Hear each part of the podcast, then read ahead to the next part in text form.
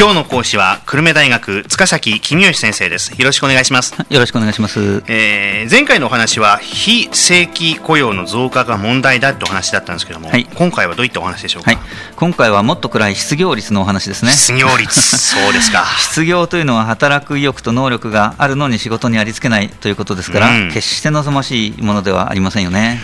この失業者が多いっていうのはこれ政府が悪いんでしょうか？えあのそういう場合もありますがそうとは限りません、はえ失業にもいろんな種類があるからですね、うん。自分で辞めた場合とか条件が合わない場合とか景気が悪い場合とかうん。いろいろあります。ああ。で最初の自分が辞めた場合ですね今よりももっといい仕事を探そうと思って、えー仕事を辞める人いっぱいいます、ん。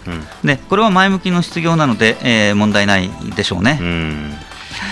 はいえーもう一つはですね、えー求人の数は十分あるんだけども条件が合わないからあー仕事があー仕事に就くことができないという失業があります、はい例えば企業はコンピューターが使える人を探しているけれどもコンピューターが使えない人は雇ってもらえないですよね、うん。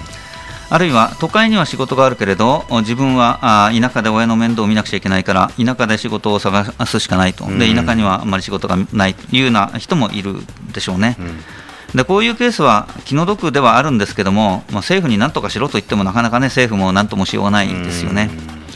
で政府に何とかしてほしいのはあ3番目。景気が悪いから仕事がないという失業ですね。はい。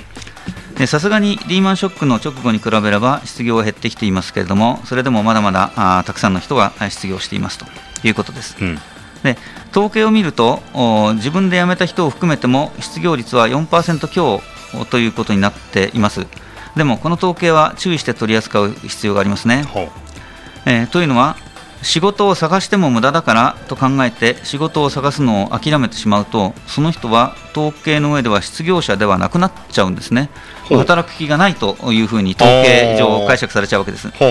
ですからあの不思議なことが起きていて例えば女性の失業率って男性より低いんですよ。はい。でも女性の方が男性より仕事が見つかるはずないですよね。なのでうん、これはあの女性の方がみんな仕事探すのを諦めちゃってるから、失業率は低いんです。はあ。るいは高齢者の方があ働き盛りより失業率が低かったりして、ですね。これも諦めちゃってるから、あの失業率の統計に乗ってこないんですね。はですから、まあ、統計えーを見る際には、ちょっといろいろそういう裏がありますので、気をつけましょうっていう話なんですが。はい。もう一つあるのは、正社員の仕事が見つからないから、しょうがなくアルバイトして、えーなんとかあ食いつないでいるといううん苦しい生活をしている人、たくさんいますよね。はいで彼らも失業してるわけではありませんから、失業率の統計には入ってこないです。ですから、失業率が4%強だと言われてイメージするよりも、実態はもっともっと多分深刻なことが世の中では起きてるんでしょうね。はいでは、あの人は失業してかわいそうだというと、どんな人を想像しますか？どんな人？うーんまあどうでしょうね。まあ中高年のね、はい。社員の方が、まあ、えリリストラをされて、ええ。まあ、路頭に迷っているみたいなそういった姿がなんか目に浮かんできますね。そうですよね、ええ。あの一般に失業してかわいそうだっていうと、中高年のお一家の大黒柱が失業したっていう話だと思うんですが、まあ、もちろん彼らはね、大変な困難に直面して、えーかわいそうなことは間違いないんですが、うんただ、若者の失業もそれと同じぐらい、実はかわいそうなんですね。ほでえー若者はその失業してもお親が食わせてえーくれちゃうからあ今、この瞬間はそんなにかわいそうじゃないんですが、うん。彼らの一生を考えるとですねえー一回失業しちゃうとお日本の企業はあ終身雇用が原則ですから、もうおどこも正社員で雇ってくれないと。一生フリーターをやらなきゃいけないよっていう可能性が高くなっちゃう。う、そういうことまで考えると若者のお失業も大変かわいそう実はかわいそうなんだよっていうことです、で一生不安定な身分で給料も安いままというだけでもお十分かわいそうなんですが特に男性の場合ですね。あの一生正社員になれそうもないっていうとなかなか結婚相手を見つけるのは大変だってそういうことまで影響してきてですね、はい。あの意外と事態は深刻だということもちょっとあの注意して、えー見ていただけるといいかなと思います。うでその若者、まあ、新卒採用といえば、はい。えー塚崎先生は久留米大学で学生の就職支援のお仕事もされているということですけども、そうですね大学生へのアドバイス何かございますでしょうか、はい。まあ、あのアドバイスいろいろあるんですが、ええ。あの一番大事なのは卒業までに就職の内定をもらえるかどうかで平均すると一生の間にもらえる給料が何千万円も違うんだよ。うん。だからあそれをしっかり考えて全力で頑張ってほしいですね、はい。ということです。はいで最近の就職活動は昔に比べて期間がずっと長いですし面接の回数も多いですし、うん。何十社か受けてやっと1社か2社内定をもらうっていう学生が結構たくさんいるわけですね。はい。ですから私は学生に言っているのは50社落ちたら慰めてあげるから泣き言を言いに来なさいと,、と言ってます。逆に言うと5社や10社落ちたぐらいでいちいち泣き言なんか言うんじゃないよと、おおみんなお前の周りもみんなそうなんだからとはい。いうことですね、はいでもう一つ気をつけることは大企業ばっかりじゃなくて中小企業も積極的に受けなさいよってい。うことです、うん。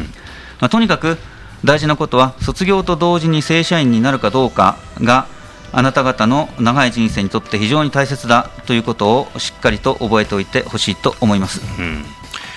ではここまでまとめていただいてキーワードどうでしょうか？はい、え今日のキーワードですが若者の雇用が大切だということにしたいと思います。うんこれ仮に卒業してすぐに会社に就職できなくても、はいそそれだったら自分で会社作っちゃおうかっていう選択肢もあるのはありますよね。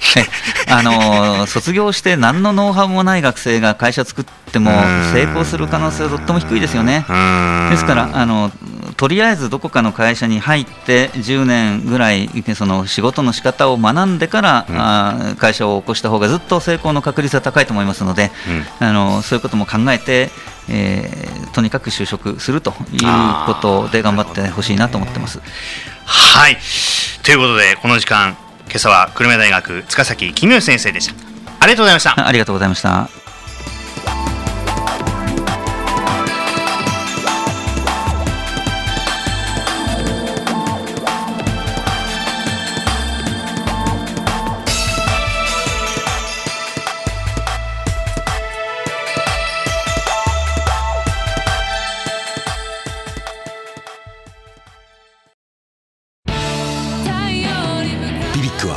九州で生まれ九州の人たちに光を届けています。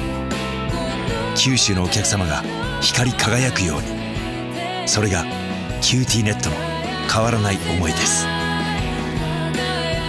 キラキラつながる QTnet。